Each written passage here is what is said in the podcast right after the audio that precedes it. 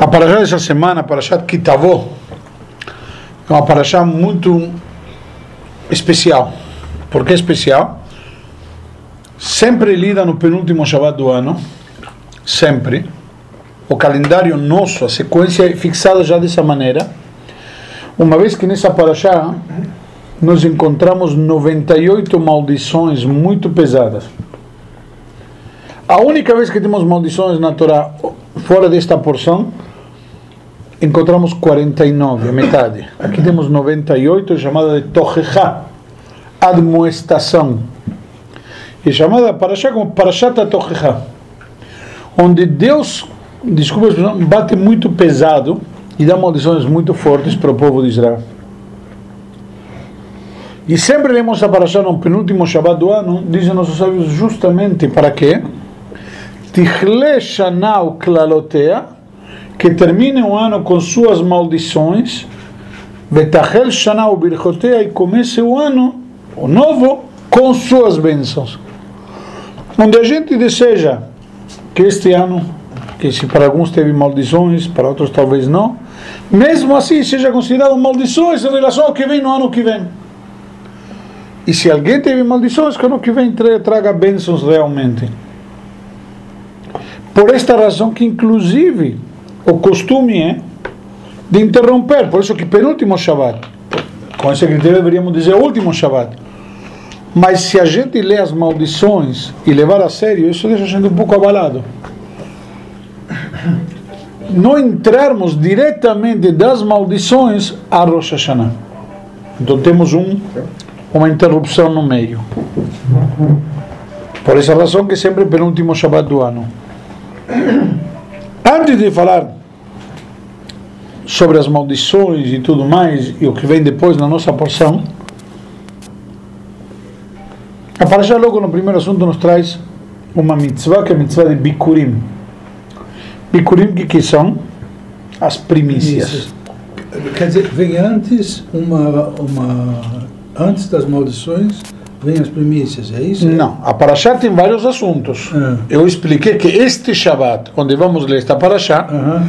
é conhecido como Shabbat da Admoestação, Sim. porque nesta Parashá temos o trecho mais pesado com 98 maldições. Não entendi isto. Sim. Agora isso está dentro da Parashá, não está no início da Parashá. Então eu expliquei o que caracteriza, certo? Como você vai dizer a Parashá, por exemplo, que tem os 10 mandamentos, Parashá Titro. Então se caracteriza, não é no início, é no sexto, no sexto trecho, Sim, Sim. certo? Tem sete trechos, não sei no sexto. Tem os 10 mandamentos, mas ou não, não vamos Highlight. esquecer que o, o ponto alto da Parashá qual que são? Os 10 mandamentos. Certo? Do mesmo jeito quando tem Shirat Hayam, o cântico da travessia do Mar Vermelho, quando o povo atravessou o mar. O ponto alto qual que é? Esse cântico de louvor. O ponto que chama Shabbat Shirah, o Shabbat de cântico. Então, da mesma maneira aqui, esse Shabbat é um Shabbat de admoestação, um Shabbat pesado, inclusive no livro Yom Yom, um parêntese está trazido que era tão pesado que numa oportunidade na cidade antigamente eh, onde estava a sede do movimento Lubavitch quem lia a Torá perdão, era o Admur Azaken, fundador do movimento, o o Alter Rebbe. E um ano aconteceu que ele não leu a Torá. E veio lá o, outra- pessoa para ler, e o filho dele passou tão mal de ouvir as maldições que ficou na dúvida se ele conseguiria jejuar no Yom Kippur. Já imagina você do que estamos falando praticamente duas semanas depois, ele ainda estava sob efeito das maldições, não que ele seguiria quase jejuando. Ele teve que jejuar depois de Rosh Hashanah antes. Sim, mas até Yom Kippur, que é maior, é mais grave e tudo mais, e é depois, ele ainda estava ficou tão abalado. Aí perguntaram para ele, inclusive na época, por que que ele na prática se sentiu tão mal, se na, na verdade é algo que se lê todo ano, não era uma novidade. Então ele respondeu que quando o Rebbe leia as maldições, não se ouviam maldições. Mas agora ele ouviu maldições pesadas. Que mesmo assim, às vezes as maldições vêm como, como uma admoestação leve. Ou seja, mas algo muito pesado. Isso que eu quero trazer à tona aqui. De uma maneira você fala demonstrações, de outro lado você fala maldições. Na verdade, qual das duas é? É um aviso? A, a, a amonestação te avisa uma maldição. Se você não vai no caminho, vai apanhar. Então, então na verdade, não pode não ser considerado uma maldição, não? Não, é uma maldição. Uma advertência. Uma Uma adverte- advertência. mas a advertência. Uma demonstração, uma Mas, a mal, advertência. mas essa, na verdade, são maldições que vai acontecer. O. Entendeu? Por quê? Porque todos nós, em algum momento, vamos pisar na bola. Somos seres O humanos. que quer dizer? Que já se prevê que nós vamos fazer algo errado. Não se prevê. Não é que se prevê. Nós temos livre-arbítrio. Se não se Mas não conseguimos, não somos anjos. E Deus sabe que não somos anjos. Como não? Olha só esse aqui. Eu fico muito feliz que você considere o teu amor ao próximo seja tão grande novo. ao ponto de considerá-lo um anjo. Sim. Isso é muito bonito, louvável. Continuaremos com isso. Nada, agora me passa. Então, voltando no, no- no início da Paraxá, quando nós encontramos as primícias, a Torá nos diz que quando o- uma pessoa trabalhava a terra de Israel, o camponês, certo? Quem trabalhava a terra, devia separar de cada fruto o primeiro fruto, quando a árvore. E ele ia no campo e trabalhava, regava, semeava, arava, etc. E ele se deparava com uma frutinha na árvore, quando seria, sabe como chama aquele botãozinho? Broto. É? o Bruto. broto, broto, brotinho, o primeiro que saía, ele já amarrava uma fita em volta, para saber se era, esse foi o primeiro.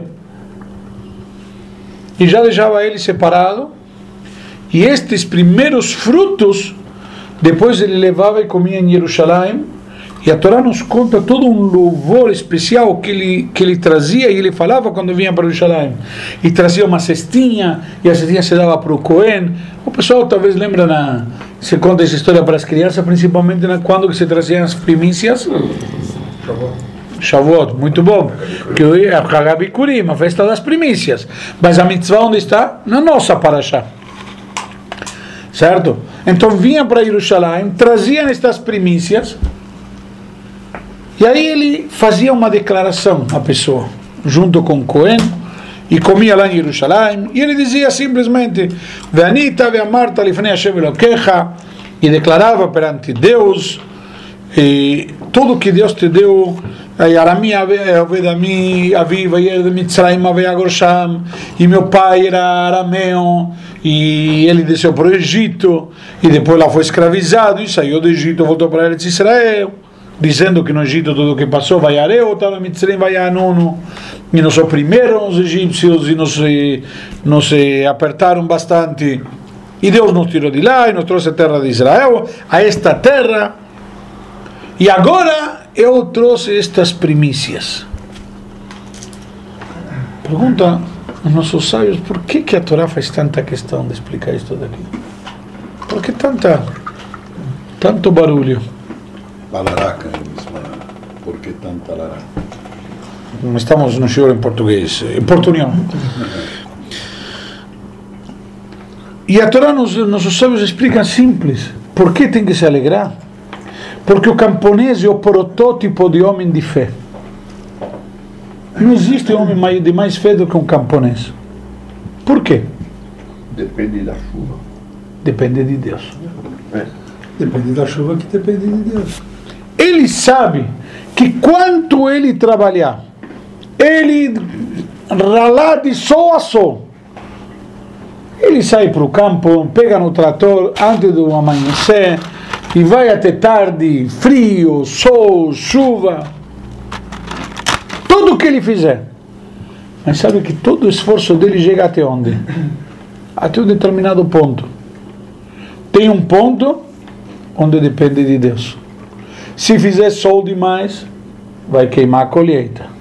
Se fizer frio demais, vai queimar com uma geada. Se chover demais, vai alagar e estragar. Se chover de menos, vai secar. Se tiver praga. Tudo o que ele fizer ainda não é suficiente. Isto vem de encontro ao que a gente sempre diz. Quem te manda brachá é a Deus. Quem te manda parnassá é Hashem. Você tem um limite do que você consegue fazer e produzir.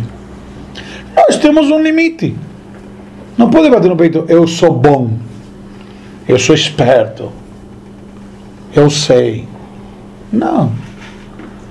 Deus que te colocou na hora certa, no lugar certo, pode ser. Então tem que ter tempo e espaço.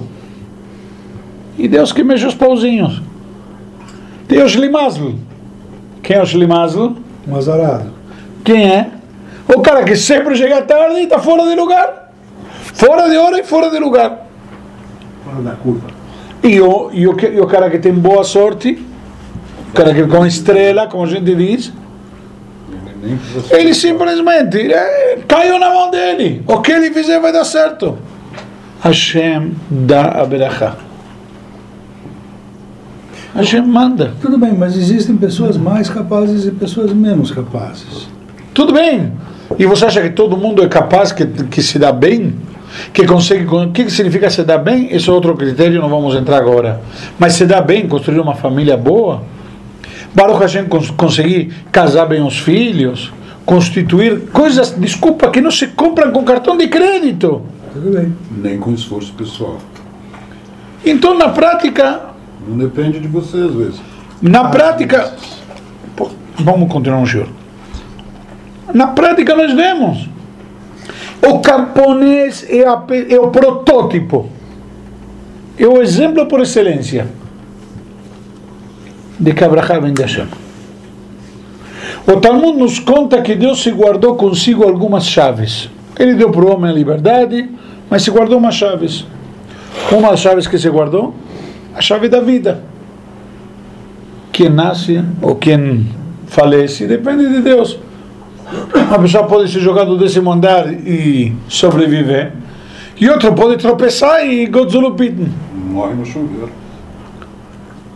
Ele tropeçou no chuveiro então. Ah, Ele escorregou. Vamos lá. Na prática, tem gente que anos quer ter filhos e não consegue, e, e outro azarado teve uma vez com uma pessoa errada e de repente engravidou. Na prática não depende de nós, isso depende de Hashem. É uma das chaves que Deus se guardou e dentro disto se inclui a ressurreição dos mortos, inclusive. Outra questão é as chuvas. O homem não pode fazer chover ou interromper a chuva. Nós podemos construir um teto, na melhor das hipóteses, ou uma arca, como Noé, fez, mas não mais do que isso. Fazer chover ou parar de chover, isso é de Hashem. Mais ainda, diz o Talmud, dentro de chuvas se encontra quem? Parnassá. Porque a Parnassá também vem de Hashem, que nem as chuvas. As chuvas é a base de toda a economia. Uma economia que de repente tem poucas chuvas, tem escassez, os preços vão para a lua. Nós vimos um tempo atrás quanto custava um tomate. E na prática a recíproca é verdadeira. Se chove demais também. Chuvas, inclusive em hebraico se diz Geshem. E Geshem é davar Gashmi, uma coisa material, também se refere a dinheiros. Então, na prática, uma das coisas que Deus se guardou é a parnassá, a brachá do sucesso financeiro. Ser pobre não significa ser infeliz. Assim como ser rico. E como ser rico não significa ser feliz. E não significa ter saúde.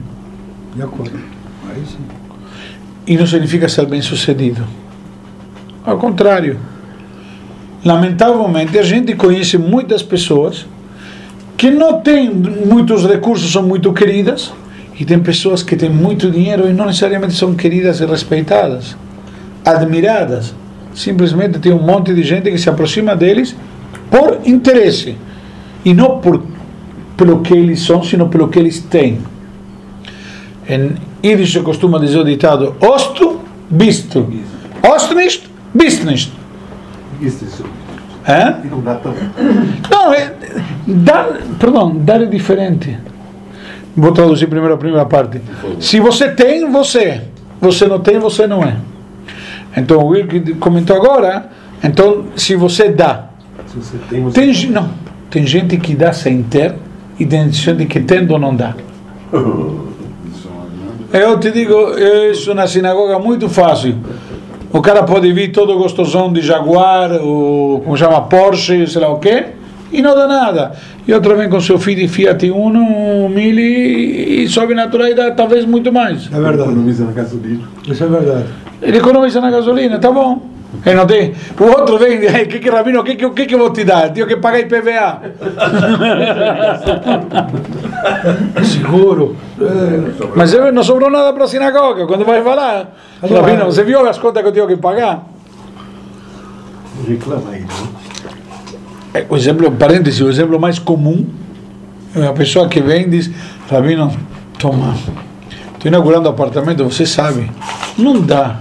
28 portas, são 28 mezuzot, você vai me levar para falência. Ele conseguiu um apartamento de 28 portas e decorado, e justo para as mezuzot, Deus ac- acabou a bracha. A bracha de Deus chegou até aqui. Que Deus injusto. Mas a gente, lamentavelmente, ouve isso bastante. Voltando ao nosso assunto, vamos para com ironias. O conceito é real. A gente tem que saber, e o camponês é o protótipo disto. Simplesmente porque ele, ao estar exposto aos fatores da natureza, ele percebe mais. A gente de repente fecha um, um bom contrato, a gente dá um bom conselho, ou a gente dá um bom palpite se somos eh, gerentes, empresários ou, ou simplesmente vendedor numa empresa ou funcionário. Então nós achamos, eu sou bom. Puxa, eu faço casamento legal, eu faço speech no bar mitzvah, ou faço levaies na. Não, não, digo para para não seja só, só exemplos dos outros. Então, a gente às vezes acha, não é verdade, achei que te colocou a palavra, ou justo você se inspirou, ou. O que, que aconteceu? Achei que está te ajudando, tem que saber reconhecer que a gente está lá. Ou às vezes você fala, puxa vida, hoje não falei coisa com coisa. Meu cara, Rabino, o que você falou hoje para mim caiu que nem uma luva. Eu não entendo ainda como caiu uma luva para ele, mas para ele caiu uma luva. Eu não sei o que ele está acontecendo, o que está passando. Mas muitas vezes acontece de Shabbat isso. Ou em outras ocasiões. Entre parênteses, muito difícil para um rabino. Sempre tem que ter a palavra certa, na hora certa, no lugar certo. É complicado. E não é? acertar. E acertar. E trabalhar no Shabat. Não, Isso, isso é mais fácil. Mais comum. Não, digo mais fácil no sentido que, que prazeroso. Tá bom. Porque não tem melhor dia na semana que o Shabbat. É puxado. Mas é, Shabbat é um dia gostoso. Fisicamente, né? Puxado fisicamente. E muito, não, intelectualmente também. Tem tanto shiurim, tanto divrei Torá. Tem que falar na sinagoga. E na sinagoga tem que falar coisas que o pessoal que veio no shiur durante a semana não ouviu, porque ele não quer ouvir a repetição. E aí depois de jantar em casa tem que, tem que falar alguma coisa. A pessoa veio na tua casa, não vai, ouvir, não, vai, não vai ouvir nada do rabino.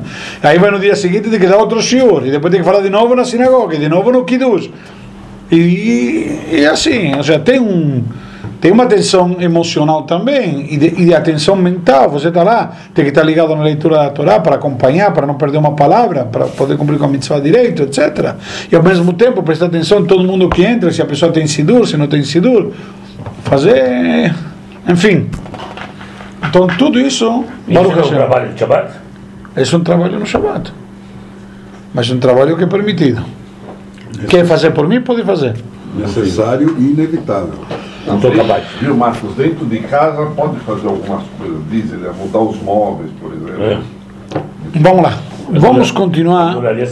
A. Paraxá, logo, logo em seguida, nos traz um conceito muito interessante que eu gostaria, no versículo seguinte. Ainda dentro do mesmo assunto, mas eu gostaria de separar o assunto.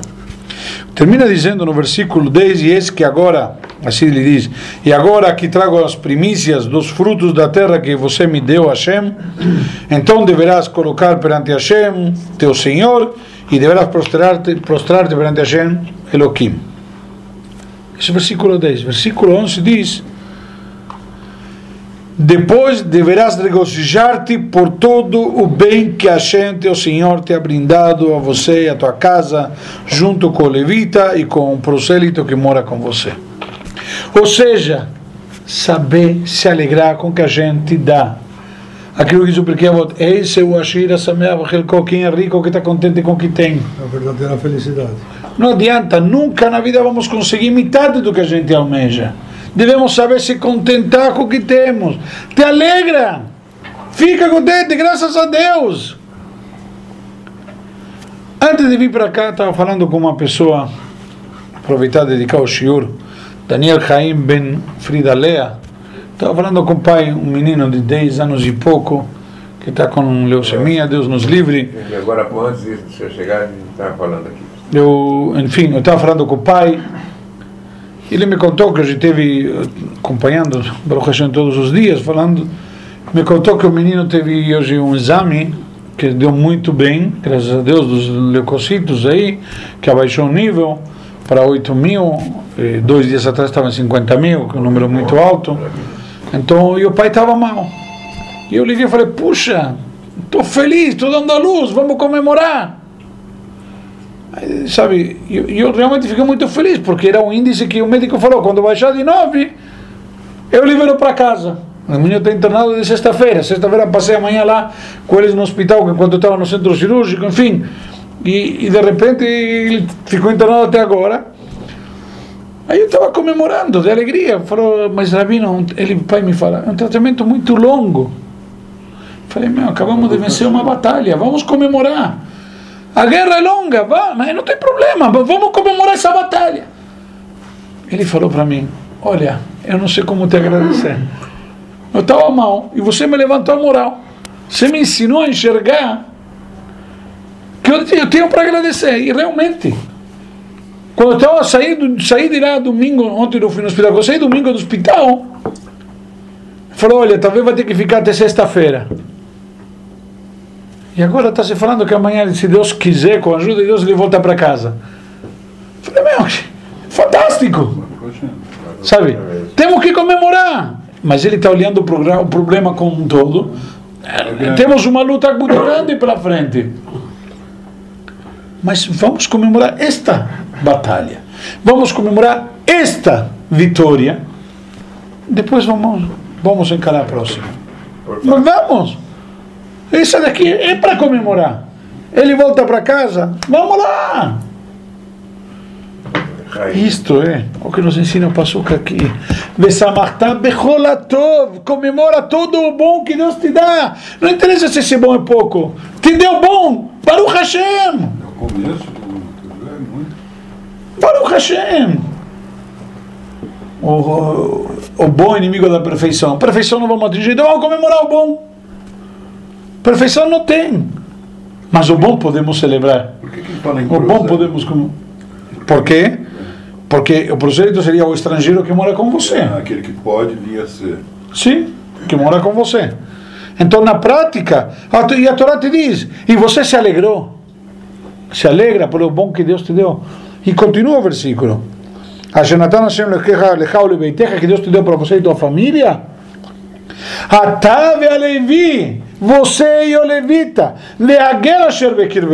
E também o estrangeiro que está com você. Ou seja, você está contente? Deixe que outros também fiquem contentes.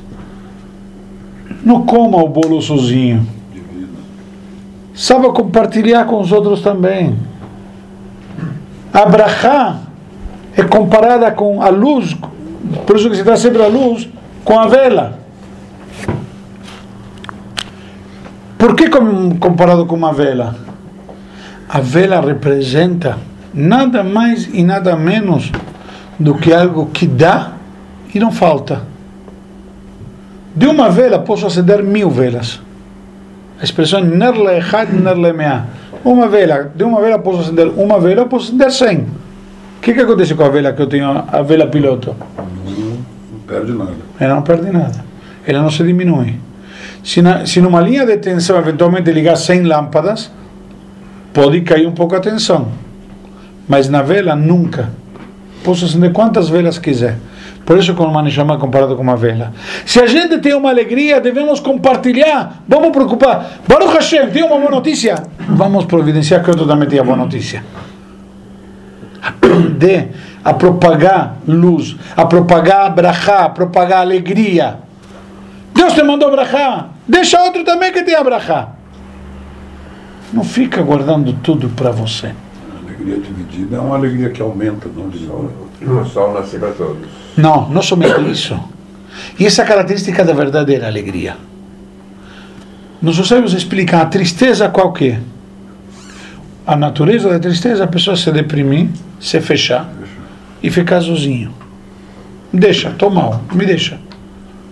Alegria, ele quer brindar com os outros. Lechaim, ninguém fala lechaim sozinho, só bêbado.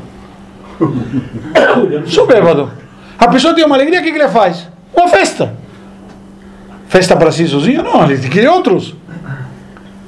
O que, que adianta? Se você fizer uma festa e não vier ninguém, como você vai se sentir? Se você fizer uma festa e não vier ninguém, como vai se sentir? Triste. Por quê? Porque não tem com quem dividir aquela alegria. De que, que adianta a alegria se não tem com quem dividi-la? Isto que a Torá nos diz aqui. Divida a alegria. Quais são os. Justamente, te alegrarás com todo o bem que Deus te deu para você e tua família. Deus te deu. Agora, não fica assim. Atá, a E chega até quem? Até o estrangeiro que mora próximo de você. Até ele deixa. A gente faz uma festa, dá uma caixinha para o garçom também. Dá uma caixinha para a cozinheira também. Qual o problema? Deixa. Olhando no tema de chuva. Por trás disso tem alguns comportamentos que a gente repete sem parar. Não entendi, Por desculpa. exemplo, então eu não agradeço. Eu não consigo estar feliz. Eu tenho um Fiat Uno, eu estou reclamando. Eu tenho um jantar que não eu estou reclamando. Quais são os comportamentos que a gente tem que mudar? O Passuca aqui me diz claramente: se alegra por tudo que de bom que Deus te dá. Então, reclamação é um terror, porque a gente reclama Sim, demais. mas é verdade. E a reclamação é um ponto principal. E o que, que é felicidade? E o que, que é felicidade? Parar de reclamar, tá feliz com o que você tem. Acabou. Os judeus reclamar, Perdão, tem uma pessoa, não sei, não vou ser, não, mas não é verdade. Não Tem uma pessoa que deu uma lição para mim. Ele veio na sinagoga, deu um kiddush uma vez. Para agradecer simplesmente que está tudo bem. Espetacular, O senhor aqui presente. espetacular, Deu um kiddush e ninguém podia saber quem estava dando. espetacular. Deu um kiddush só para agradecer a Deus. Baruch Hashem. Estou bem, minha família está bem, está tudo bem. Só externar agradecimento a Deus. Querer mais é outra coisa. Querer mais eu quero sempre. É normal.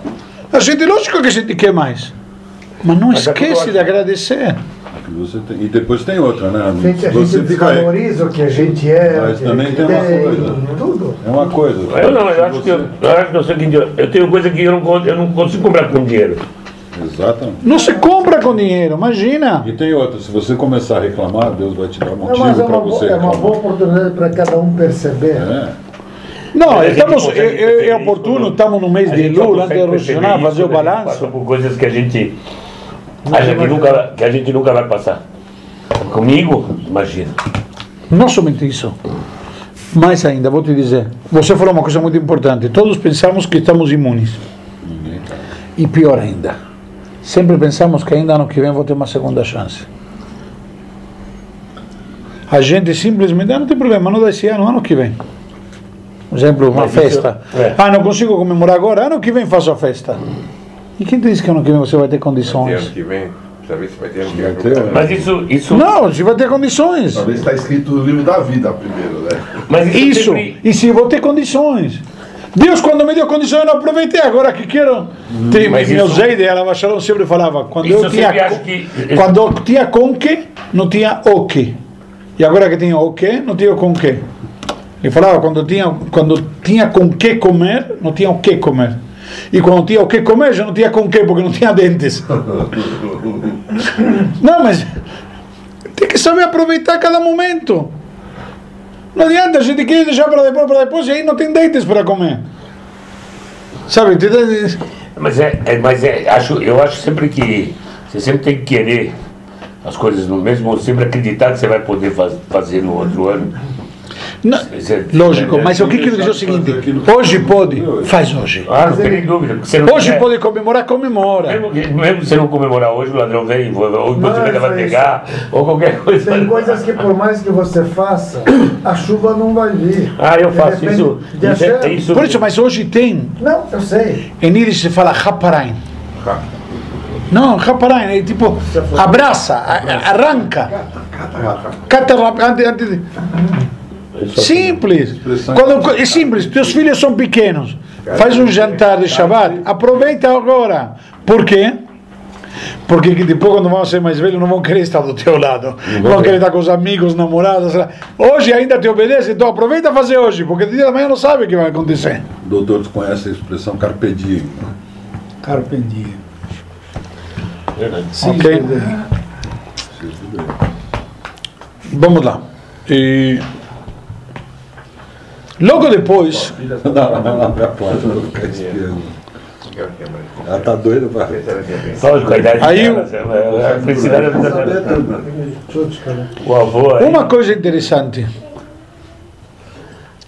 Moshe escreve uma Torá para a tribo de. A Torá nos traz, perdão, agora vamos, vamos por um pouquinho. A Torá nos traz as maldições. Primeiro, primeiro começa com bênçãos, mas depois dá maldições muito, eh, muito pesadas.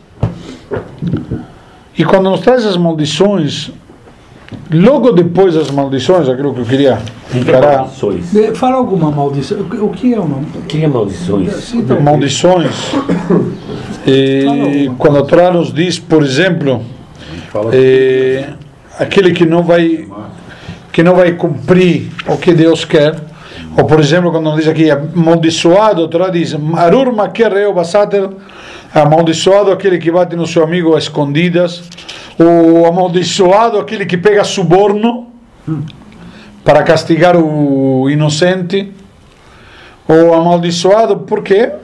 Porque Deus está dizendo, você pode fazer as coisas de forma oculta, eu vou acertar as contas. Não pensa que alguém sai deste mundo impune. Pensa que eu não estou sabendo. Tá, Não, não, não, não, não.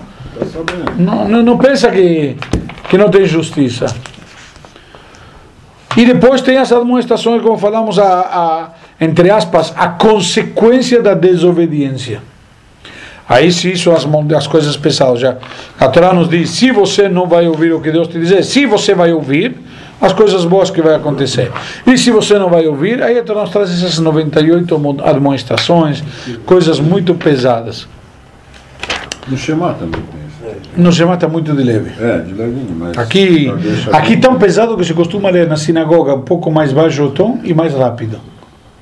Para não fazer muita questão, como se diz. E Então quem ganha Já essa, essa aí, geralmente o costume ashkenazi que o próprio Baal Koré, o próprio leitor da Torá, sem ser chamado sequer. Ele sobe diretamente. Por quê? Para que ninguém diga, oh, estão sendo chamados, para ninguém dizer que a pessoa está sendo chamada para isso. E ele, uma vez que a função dele é a Torá, então sobe ele mesmo. E por que ele tem que ler rápido? para não fazer muita questão das maldições, sabe? Com muita, de, com muito de, não, não ênfase, não muito de, Se você pegar um gago, então tá desgraçado. Eh, não é, não seria bom que um gago seja balcore também. Também é bem difícil. Esse falou uma besteira tremenda. E aí Moshe, São poucos mesmo. Demorou, aí Moshe vem e surge aqui um conceito diz que Moshe depois de tudo que Deus deu para vocês Diz, até agora, diz o versículo, Velo natan Hashem lachem lev ladat, viraim lirot vozaim lishmua ad ayomazé. E não deu Deus para vocês um coração para saber, olhos para enxergar e ouvidos para ouvir até o dia de hoje. Mas até hoje vocês não têm consciência, capacidade de entender. Foram 40 anos no deserto e agora, depois de 40 anos, conseguiram entender realmente o que Deus quer. Na prática se diz, aprende daqui, que com a pessoa com 40 anos, Kaimi Ini Jadata Derabe. Uma pessoa depois de 40 anos de estudar consegue chegar no nível e entender o que, que seu mestre tinha em mente. Quando a gente diz, oh, quando você vai crescer, você vai entender, são esses 40 anos. E aí diz a Torá, e a Torá nos conta simplesmente que a Kadosh Baruch Hu, 40 anos ele deu para o povo de Israel e na prática isto muda tudo. Por quê? Logo antes das maldições, e aqui quero voltar um pouquinho, mudar um pouco na sequência da Torá. Na verdade, o que, que acontece? Na Torá nos conta que Moshe escreveu a Torá e deu para as 12 tribos. Nós sábios dizem que não existe, na verdade, na Torá uma cronologia exata. E Moshe ficou muito feliz, por isso que Moshe falou que hoje Deus. Aqui no final diz, hoje você se transformou numa nação para Deus teu Senhor.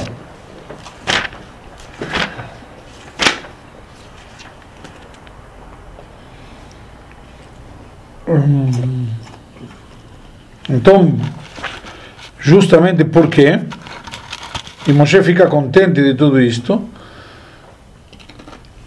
e diz a Torá, mais na frente, vamos ler mais na frente, duas parashiot adiante,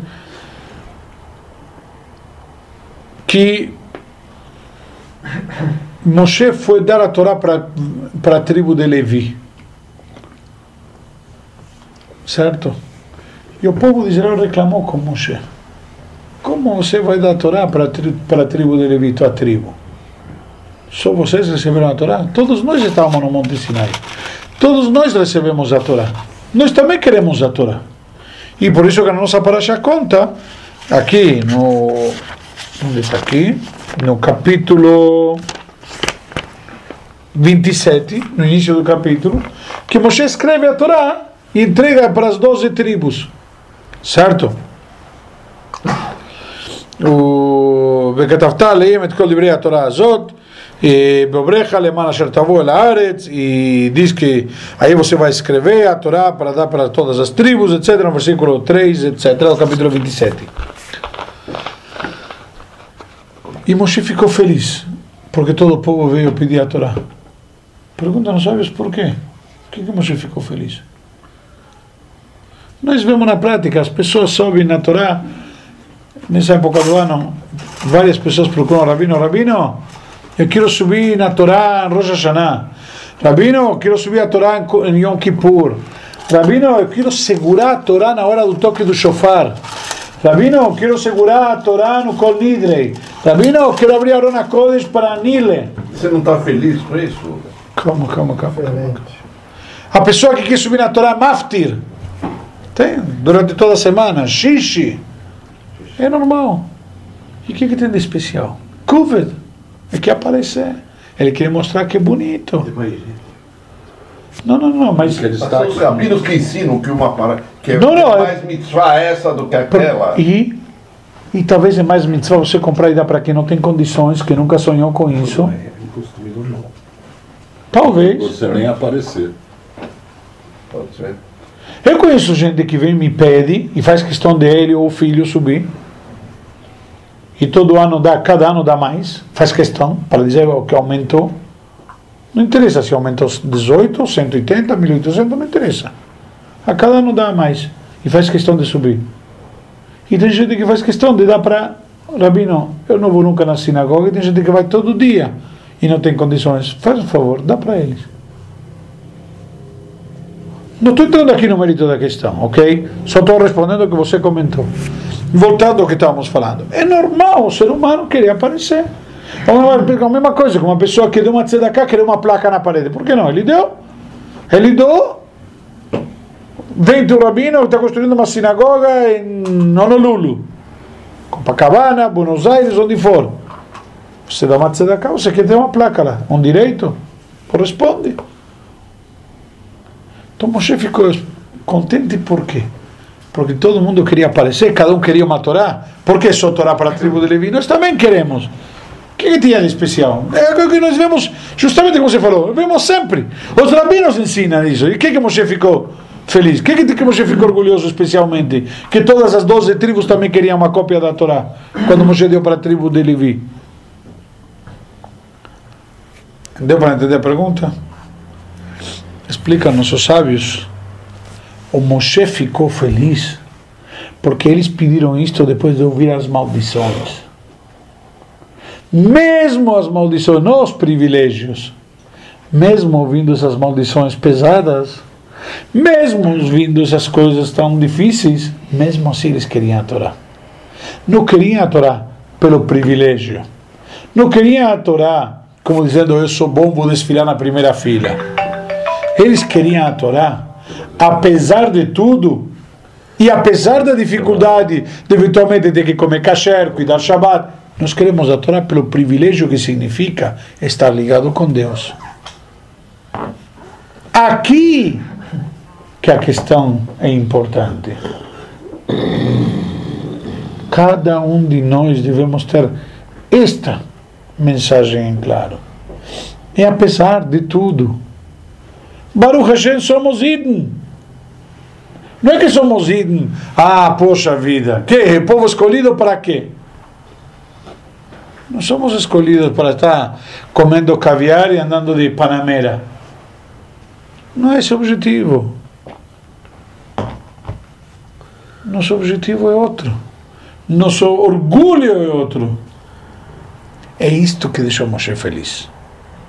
Quando as tribos, mesmo depois de ouvir as dificuldades e ver o que significava o compromisso de ser o povo escolhido, e o peso, entre aspas, que seria, mesmo assim, vamos lá.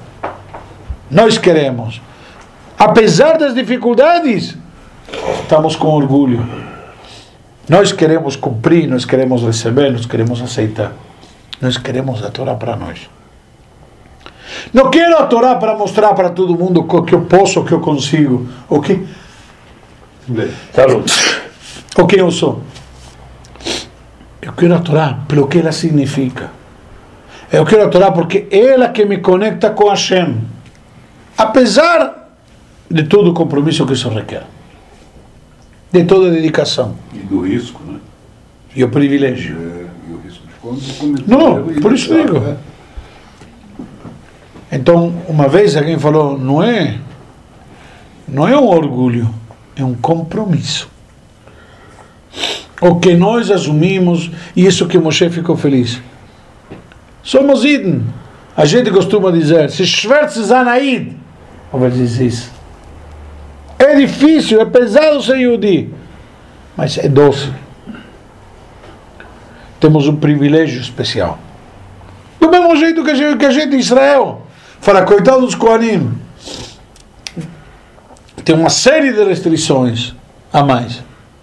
Mas quando vai chegar Mashiach, vai estar no meio da Migdash, ele diz que vai estar na primeira fileira lá. Ele vai ser a elite. Quem vai estar no meio da Migdash lá? Os Koanim, ao contrário. Vamos ter que dizer, ô Israel, lembra? Eu te conhecia do Shiur? Não esquece de mim lá, é? Simples. Lá que quero te ver. É isto que Moshe olhou no povo, este ponto alto. O orgulho. Quando Moshe viu o povo que era orgulhoso de ser Yehudi, apesar de tudo, aí Moshe ficou feliz. Aí Moshe ficou contente e orgulhoso. Ele viu, este é o povo que, que vai seguir, vai entrar na terra de Israel e vai carregar com orgulho essa Torá.